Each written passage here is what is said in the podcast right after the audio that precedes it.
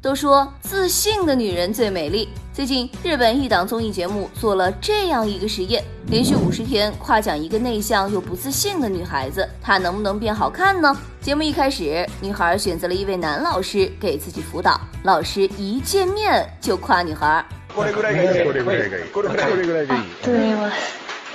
接下来的49天，女孩子在课程中不断的收获赞美。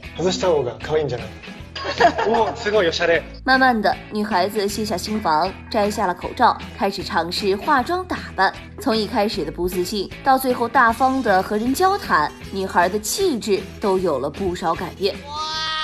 虽然节目有策划的成分在里边，但这个结局啊，真的很温暖，很鼓舞人心。女观众们现在知道有个会吹牛的男朋友的重要性了。连续夸我50天，轻松省掉美容钱啊！我觉得我们每个人呢，都应该和那些爱给别人点赞的人在一起啊。嫌麻烦呢，就在网上建一个夸夸群，这样每天都有人夸你啊！我已经准备好了，来人吧，关门放小趴，夸我，不夸不进下一条。哼。